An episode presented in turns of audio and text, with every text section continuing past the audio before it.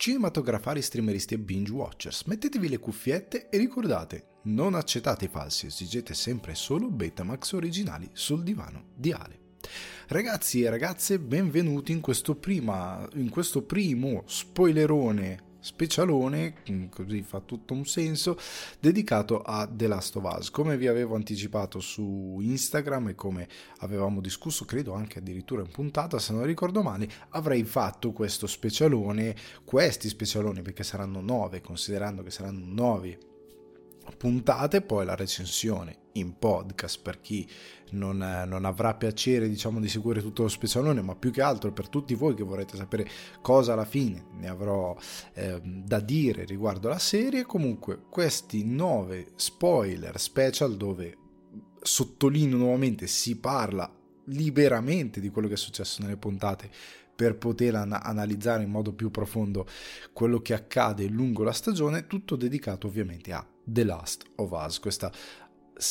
attesa serie, questo atteso adattamento, alla fine del quale del, del lungo cammino di nove episodi potremo dire se è effettivamente il miglior adattamento videoludico che possiamo annoverare e ricordare a oggi o meno. Eh, devo dire che si parte molto bene. Io avevo la- letto tantissime opinioni, avevo letto tantissime prime impressioni.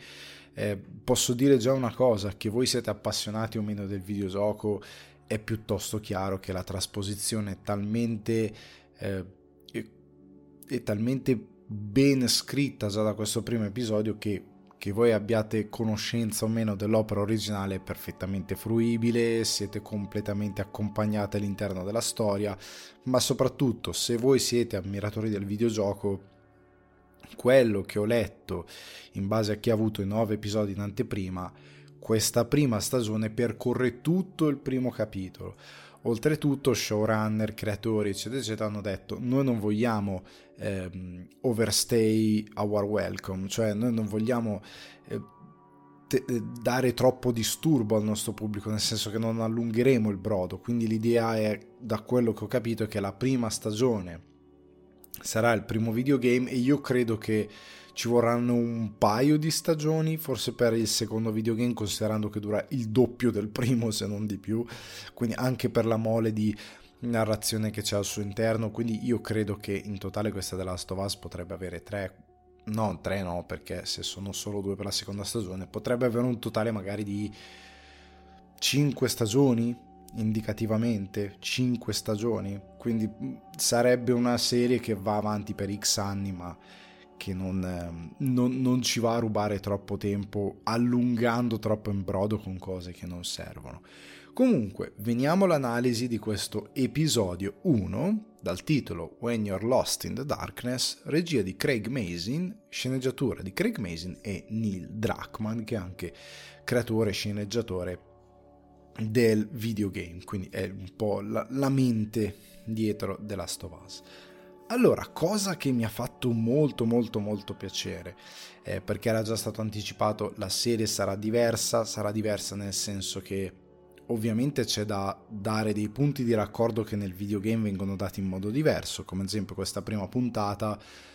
il modo in cui noi approfondiamo la, l'esplosione di questo fungo che infetta tutto il mondo, ma soprattutto il modo in cui approfondiamo il trauma iniziale di Joel è molto meno immediato nel videogioco, dura questo quarto d'ora di gameplay ed è molto molto molto dritto, molto molto violento. Qua è altrettanto comunque violento, però c'è una costruzione emotiva, c'è una costruzione dell'introduzione anche dei funghi diversa, un po' più approfondita, ma allo stesso modo è stato anticipato che tutto quello che sono sezioni di gameplay giustamente devono essere sostituite, che per quanto possono avere un valore narrativo per un videogioco, in una narrazione seriale è ovvio che devi sostituire in qualche modo quindi dei personaggi verranno approfonditi un po' di più, alcune dinamiche verranno un attimino estese per dare il giusto respiro a questo tipo di avventura. Ora, come parte l'episodio ripeto, in un modo che mi è piaciuto molto, spiegando una cosa che mi, mentre io la guardavo, oltre a piacermi molto, che poi parte la sigla bellissima con tutti questi funghi che si espandono, eh, mi è piaciuto molto perché mi ha fatto ripensare a quel critico del New York Times che, ha, che, anche lui ha definito zombie, come molti altri hanno parlato di zombie, e porca miseria io dico che voi avete visto solo il primo episodio, o li abbiate avuti tutti e nove come molti in anteprima. Com'è possibile che abbiate frainteso i primi cinque minuti di, di The Last of Us dove, mettendo in scena questo salottino di scienziati, che parlano in un late show, in un programma eh, come quelli che andavano in onda negli anni 60, perché qua siamo nel 1968, nella TV americana, spiegano il futuro, perché andava tanto di moda in quel periodo, anche per come si immaginavano, pensate a opere come i Jetson e cose di questo tipo, c'era molto la fissazione per il futuro. Venivano costruiti parchi a tema con le città del futuro, le macchine volanti, il sci-fi stava esplodendo. C'era quest'idea di immaginiamo il futuro, tant'è che fine anni 60, primi 70 e poi lungo anche gli 80, anche gli studi sul cambiamento climatico, cioè tante cose riguardo cosa, fa, cosa avranno i nostri nipoti e i nostri pronipoti, c'era questa idea. E quindi sfruttando questa ossessione ci sono questi due scienziati che si confrontano. Uno che dice che dovremmo prendere molto sul serio le pandemie e in parte parla di quello che è successo col Covid, sostanzialmente dicendo che non è più come ai tempi del Medioevo, se parte una pandemia, un virus, non rimane circospetto delle aree, si vola, si, si va in giro, si, la Terra è molto più connessa e quindi si parlerà di pandemie globali e quindi di un virus che si espanderà molto velocemente, dobbiamo stare molto attenti. E lo abbiamo vissuto sulla nostra pelle, quindi quello scienziato aveva ragione, ma l'altro suo collega è in forte disaccordo perché dice sì, questa cosa è assolutamente vera, però è una battaglia che noi possiamo vincere, cioè l'essere umano è talmente evoluto anche sotto altri punti di vista, che è una guerra che può vincere. Perderemo dei soldati facendo il, il paragone con la guerra, ma allo stesso tempo vinceremo la fine. L'umanità riuscirà a, preva- a prevalere. Tuttavia, se il pericolo vero del futuro sono i funghi, perché lui dice i funghi e spiega proprio questa cosa che il fungo, come ad esempio con alcune specie di formiche, diventa una sorta di eh, puppeteer, di, di, di, di, di no, non mi viene la parola giusta, comunque di... Eh, controlla l'ospite che va ad infettare perché il suo scopo è quello di diffondersi, quindi lo controlla, lo infetta, ne infetta il cervello, ne cambia le, le fattezze estetiche perché appunto essendo un fungo si espande nel cervello eccetera eccetera e va a controllare l'ospite, non lo uccide, lo dice in modo specifico, il fungo non uccide. Quindi l'idea dello zombie e del virus vengono escluse perché non è un virus, è un'infezione eh, fungina, quindi ti controlla, prende il possesso di te, fa di te quello che vuole per diffondersi, perché è quello che fa per sua natura il fungo, di ha questa ossessione di moltiplicarsi, trasformando l'ospite in una marionetta. E quindi lui dice: Questo è il pericolo, perché attualmente il fungo non si diffonde su altre specie perché sopra i 34 gradi a livello di temperatura corporea muore. Ma se la Terra si dovesse riscaldare, se questi funghi dovessero comunque adattarsi, cambierebbe tutto e quindi potrebbe infu- influenzare l'uomo. Ed è bello che mentre lui fa questo discorso e parla di terra che si riscalda, quindi riscaldamento globale, di evoluzione di una specie come un fungo, l'area nello studio diventa sempre più pesante. È bello come inquadrano il pubblico, sono sempre tutti più seri, spaventati. Se prima erano comunque su toni un po' più leggeri, anche ottimistici,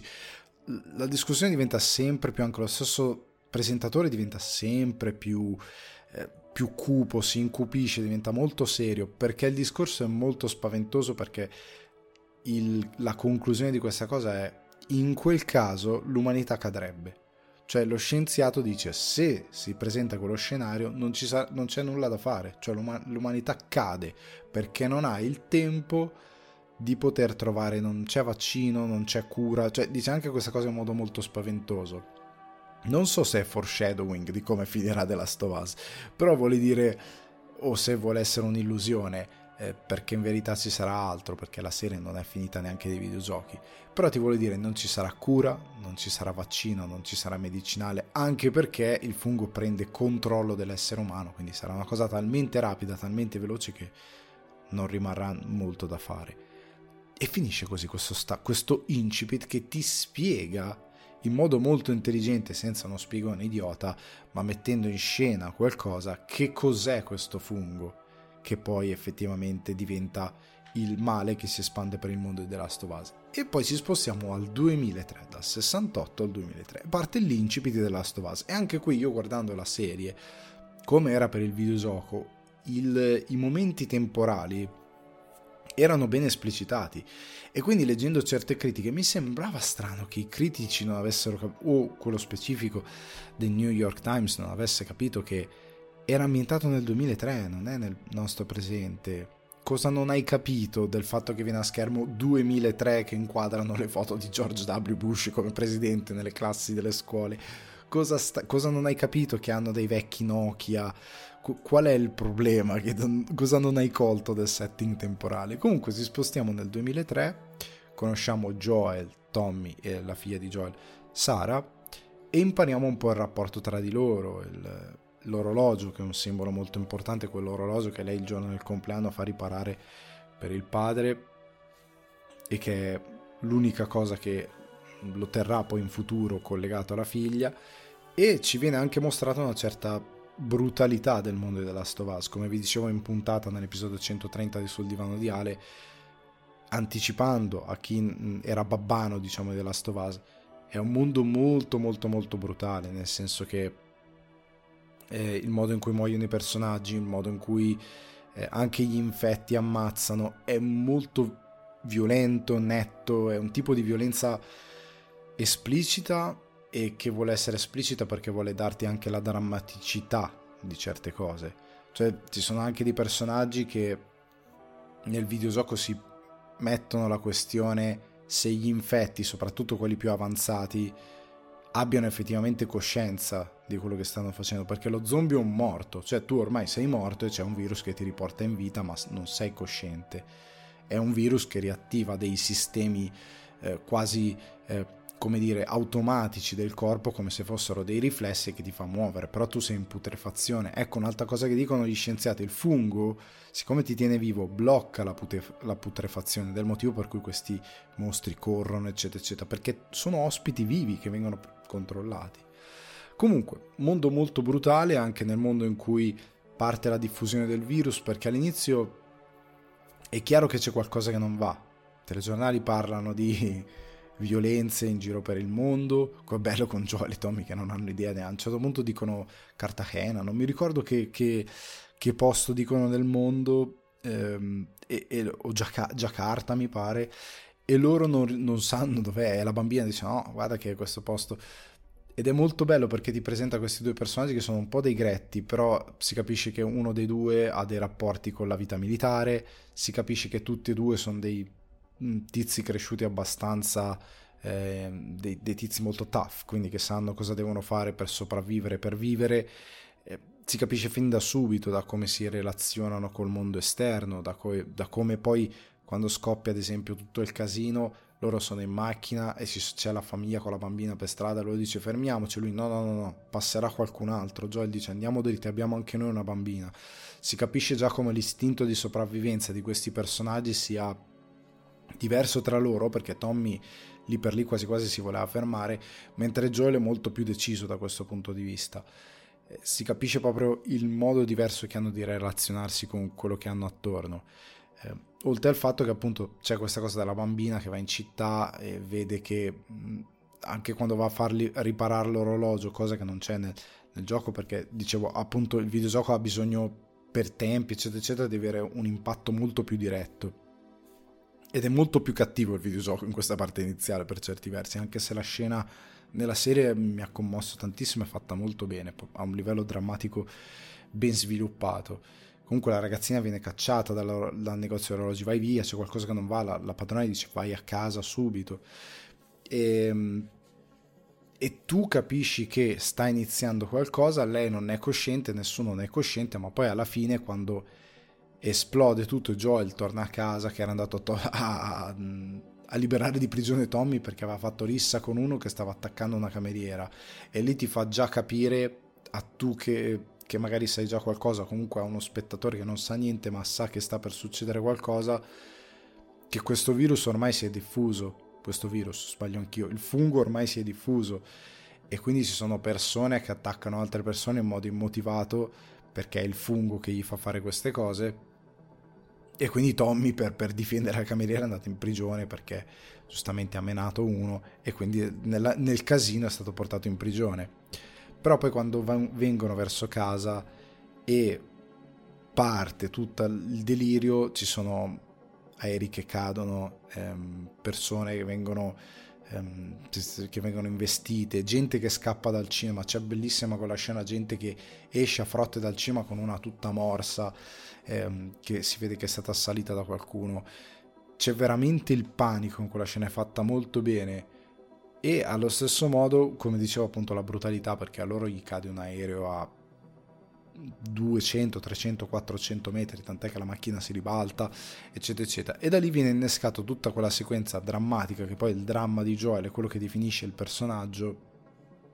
di loro che sono costretti a scappare, si dividono da Tommy, cioè trovano quel militare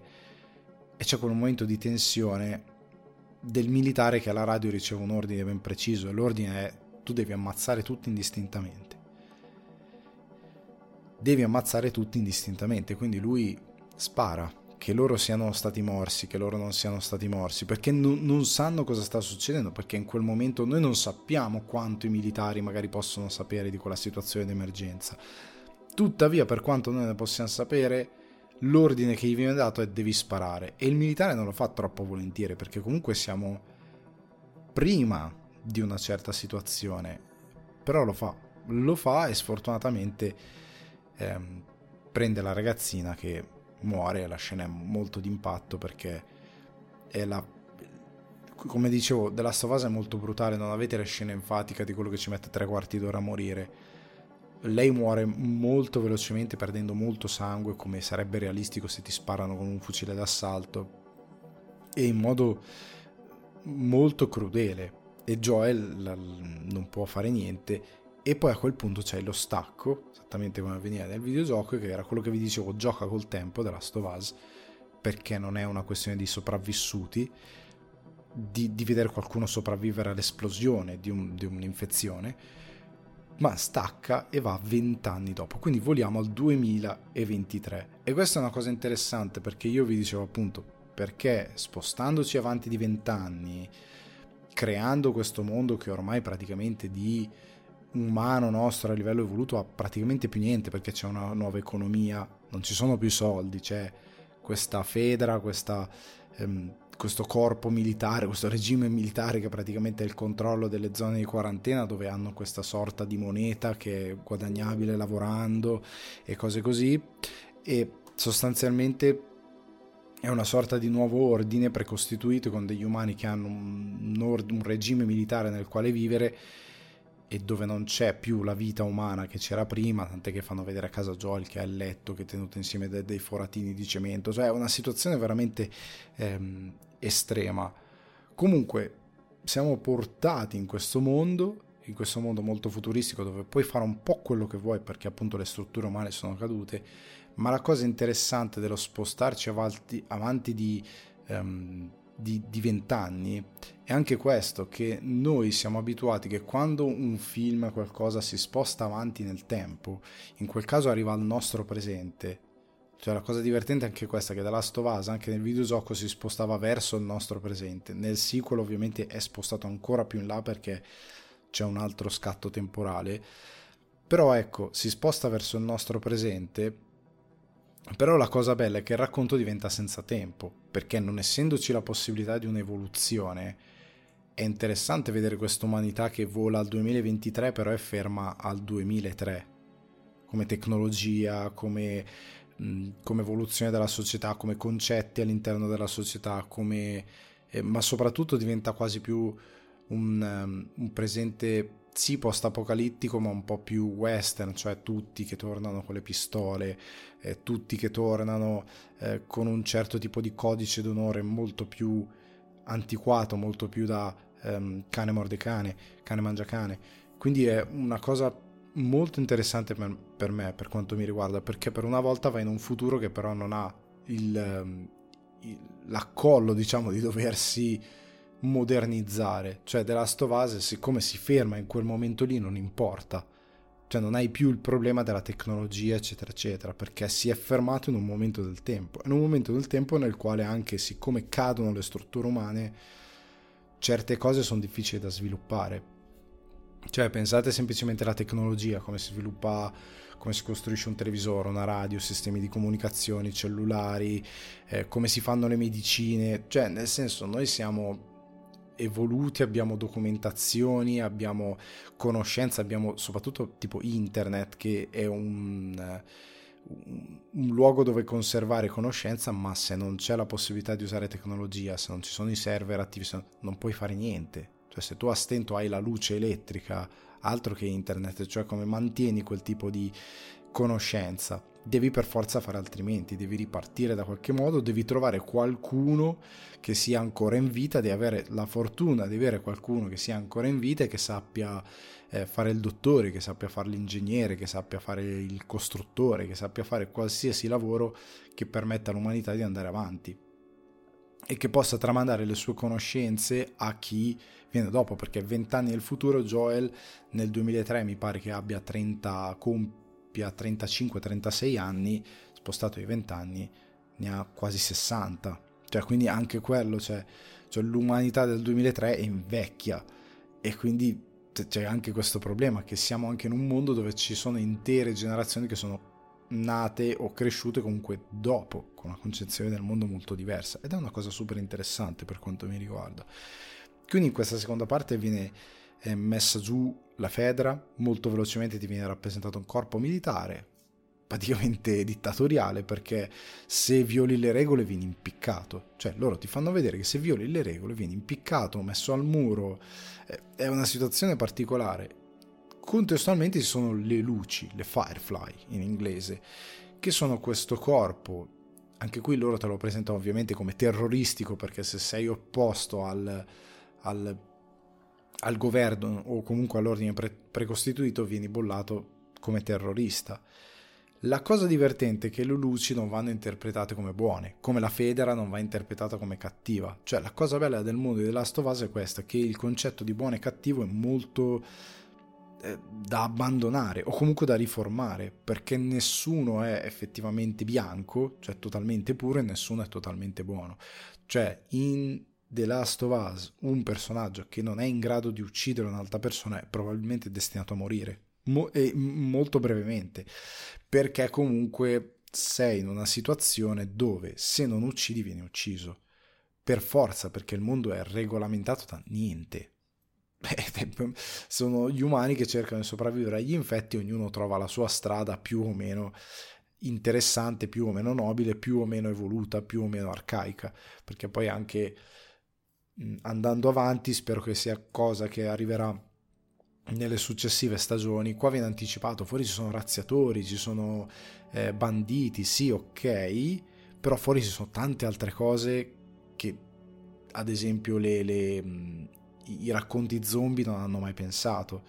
Nel mondo The Last of Us poi ci sono tanti modi in cui l'umanità si dà un nuovo ordine che è diverso, interessante, affascinante anche il modo di guardare ai funghi e all'infezione perché appunto si perde la conoscenza, quindi l'uomo interpreta le cose un po' come gli viene. Quindi è molto interessante questo discorso. E le luci viene messo in primo piano come siano sì buone relativamente, sì cattive relativamente, in verità è un corpo molto idiosincratico, come lo, lo, è la Fedra. Cioè la Fedra sì è un corpo militare che praticamente impone determinate cose, però l'alternativa qual è? L'alternativa nel mondo of Us non l'abbiamo ancora vista in questo primo episodio, cioè cosa c'è fuori dalle zone di quarantena. Ora che loro sono usciti a fine del primo episodio lo vedremo,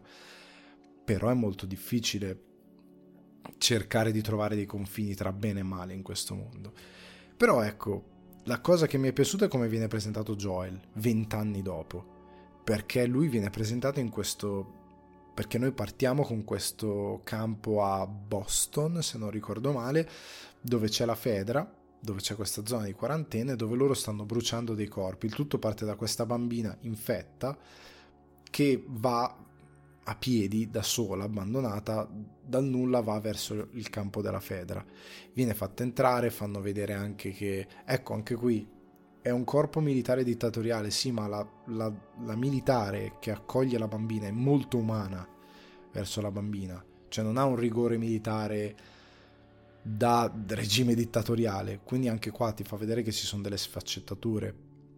che dipende molto dalle persone, da cosa credono, da cosa portano avanti, però sta di fatto che questa bambina viene fatta entrare, sembra che gli venga data una sorta di medicinale,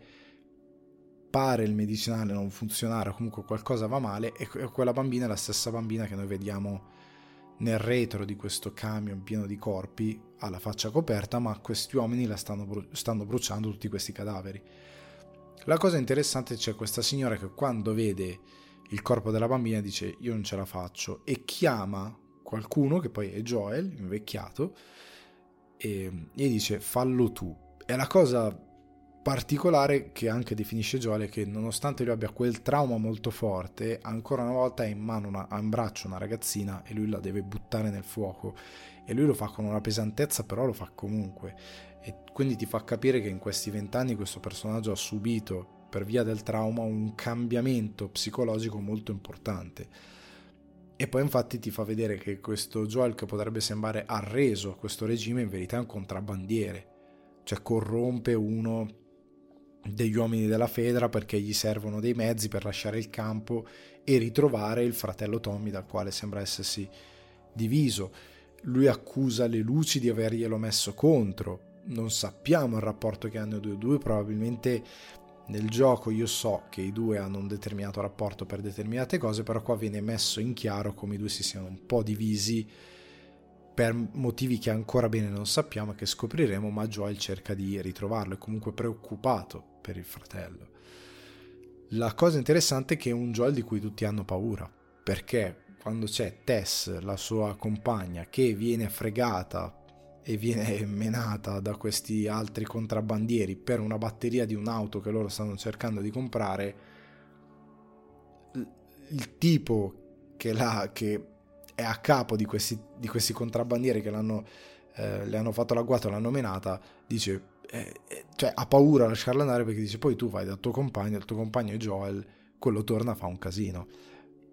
altra cosa che ci dice chi è Joel, cioè un uomo di cui tutti hanno paura sostanzialmente. Sembra un mite, però tutti lo temono.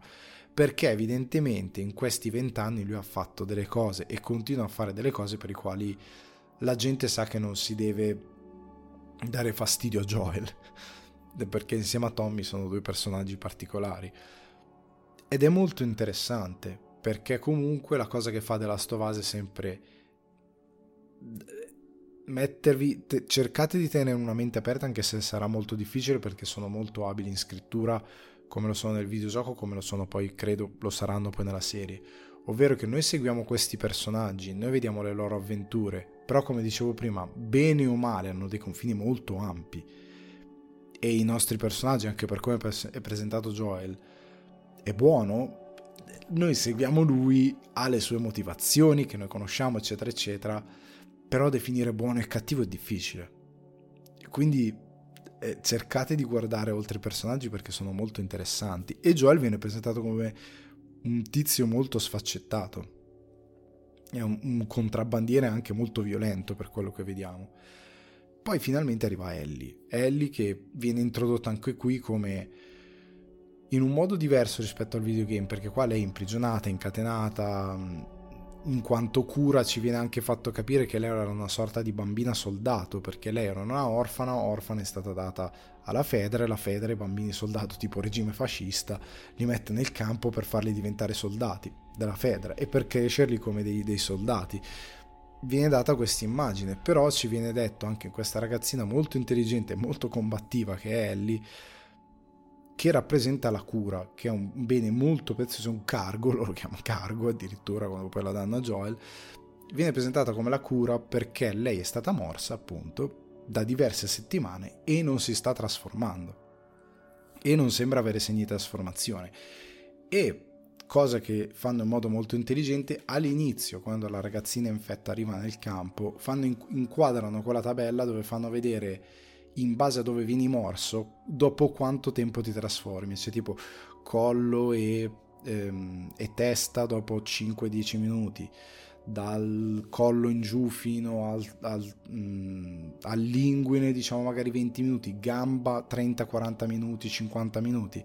Quindi ti danno idea del fatto che loro hanno comunque in qualche modo studiato gli effetti eh, dei funghi e questa ragazza sembra appunto immune perché dopo due settimane, se non ricordo male, ancora non si è trasformata. Quindi vuol dire che il fungo non funziona su di lei.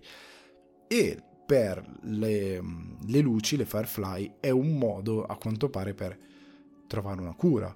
a quanto sembra, e quindi deve essere portata a chi di dovere per riuscire a capire cosa si può fare. Ha uno scopo molto più alto, glielo dice la, la, il capo di, della sezione di Boston, da lui si dice tu hai uno scopo molto più alto rispetto a, a tutti gli altri. Però ecco, Ellie appunto viene presentata come questa ragazzina soldato che viene legata e è trattata un po' peggio di come veniva trattata nel, nel videogioco dalle luci, però anche qui ti viene data un'altra lettura delle luci, cioè chi sono le luci, sì, uno scopo più alto, il modo in cui parlano, uno scopo più alto per te, un po', un po spaventoso come cosa da dire a una ragazzina, ma soprattutto è, ti fa capire che stanno cercando una cura con dei mezzi relativamente discutibili, questa poi è una cosa che si vedrà anche più avanti. Sta di fatto che per come si evolve la cosa, Joel si ritrova a dover essere lui quello che deve portare questa ragazzina alle luci e a lui non gliene frega niente sostanzialmente, che lui dice sì ok, la devo portare però facciamo un patto perché io ho bisogno della roba per andare da mio fratello, eccetera eccetera. E questo rapporto è molto interessante perché sia Joel che Ellie hanno un carattere molto simile, cioè entrambi sono due persone combattive nate in due, situazioni diverse ma con un'attitudine molto similare. E l'altra cosa interessante e che comunque loro costruiranno questo rapporto piano piano. E si vede già dal primo episodio come si innesca questo rapporto perché Ellie ha più o meno da quello che vediamo l'età che aveva la figlia di Joel quando è morta. Ma soprattutto loro hanno questo momento in cui scappano stanno scappando dal, dal campo per andare verso le luci e vengono intercettati da questo soldato corrotto da Joel della Fedra che però li vuole far fuori. Cioè, li, no, non, non, passate, dovete stare in ginocchio, mani dietro la testa, e li, e li vuole scannerizzare con questo sistema per vedere se sei stato marchiato come infetto o meno. E nel momento in cui Ellie viene trovata infetta, lui la vuole ammazzare, giustamente. E Joel gli si mette davanti perché si ricrea questa dinamica di quando il soldato aveva sparato a figlia. E lì viene fuori il Joel nuovo, nel, nel, senso che quello traumatizzato ma anche quello più violento, perché lui il soldato lo distrugge, eh, nel senso lo, lo, lo continua a colpire finché non lo ammazza, perché lui ha questo trauma molto forte e lì innesca, inizia a innescarsi il suo rapporto con Ellie, cioè è il primo passo perché lui capisce che non, questa cosa è molto più forte di lui, nel senso che lui non permetterà che quella cosa accada di nuovo. È un trauma così ben radicato e, ben, e molto forte che non riesce ad andare oltre quella cosa e esplode a livello di rabbia. Però è molto interessante, ecco qua, come, come loro giocano anche con l'intelligenza di Ellie, perché quando lui la porta a casa lei trova quel quel gigantesco libro di tutte le canzoni, la storia tipo della musica, tutti i migliori top eh, della storia della musica e trova dei segnalini eh, quando c'è una musica anni 50, 60, no, cos'era 60, 70, 50, 60, 70 e poi c'era 80 che non si sapeva cos'era. E poi lei, bugiardissima, gli dice: No, guarda, è venuta fuori una canzone dove loro cantavano um, Wake Me Up eh, Before You Go Go, mi pare che è la canzone che gli dice, lui fa no cacchio, e lui dice ah quindi 80 è il codice per qualcosa storto, gli anni 80, tant'è che a fine puntata appunto c'è questa canzone, se non vado errato, dei Depeche Mode, Never Let Me Down Again, che è degli anni 80 che quindi vuol dire si conclude questo shot sulla radio che si accende, parte questa canzone, il che vuol dire pericolo, vuol dire che per loro che stanno andando in una determinata zona c'è qualcosa che non va e che non dovrebbero addentrarsi con leggerezza. Ed è molto interessante come, come appunto vengono dati certi indizi. È molto, secondo me è un'idea molto ganza questa della canzone. Non mi ricordo se sia nel gioco, non mi pare, però sta di fatto che è una cosa molto inter- intelligente da fare per, perché d'altronde loro devono avere dei codici per poter comunicare senza eh, insospettire la fede. Questa cosa delle canzoni è molto, ehm, è molto, molto fica come idea, secondo me funziona tantissimo. Io ho idea a questo punto, dopo questo primo episodio è durato circa un 75 minuti, una cosa del genere, che eh, nei prossimi, siccome ci sono stati degli, dati degli indizi sul passato di Ellie, cioè quindi orfana, cresciuta nella Federa, eh, che voleva essere una ragazzina soldato, però viene data anche un'idea quando c'è la, il capo delle luci che le parla, le dice, le fa riferimento a chi era con lei quando è stata morsa. E quindi io credo, come è stato anticipato, che nelle prossime puntate, non so se nella seconda, potrebbe essere anche nella terza, nella quarta, però che ci verrà raccontato, diciamo, l'origine di Ellie, nel senso di come lei è stata morsa, cosa è successo, co- eh, che è un pezzo molto importante eh, del carattere del personaggio. Quindi io credo che nelle prossime puntate vedremo questa cosa. E credo anche che vedremo forse l'introduzione e l'evoluzione di alcuni personaggi che aiuteranno i protagonisti ad andare avanti. Però non vedo l'ora più che altro di vedere eh, come evolveranno il rapporto tra, mm, tra Joel e Nelly, perché nel, nel videogame passa per tanti momenti di gameplay, che poi diventano ovviamente narrazione. Però voglio anche capire come mm, come cresce dentro Ellie quest'idea di essere la cura, di dover avere uno scopo superiore, perché sarà una cosa molto importante per definire la psicologia del personaggio, cioè sarà una di quelle cose che ci dirà tanto di come cresce Ellie come personaggio, di quale diventa la sua psicologia, di quale diventano i suoi traumi e sarà molto importante soprattutto per arrivare poi al finale di questa prima stagione di The Last of Us. E, ehm, devo dire che mi è piaciuto tantissimo questo primo episodio, secondo me funzionava, eh, funziona molto nel, mm, nel raccontare quello che doveva raccontare, fila benissimo, riesce a dare dimensione a questi personaggi molto bene, riesce a colmare tutto quello che il videogioco non fa con, eh, con il gameplay. Sono curioso andando avanti di vedere come appunto integreranno altre parti narrative per sostituire momenti um, di, di, gioco e dargli qualcosa in più di narrativo per parlare di alcuni, di alcuni personaggi molto importanti. Ma sono curioso soprattutto come ci renderanno il rapporto Federa-Luci, eh, anche se a questo punto qua si apre il mondo, nel senso che dopo questa prima puntata, zone di quarantena, Federa, così, non dovremmo vedere più niente anzi dovremmo vedere un certo decadimento perché quello che dice lo scienziato inizia puntata è continua a essere valido, cioè l'umanità è destinata a cadere per certi versi. Quindi anche la Fedra è destinata a,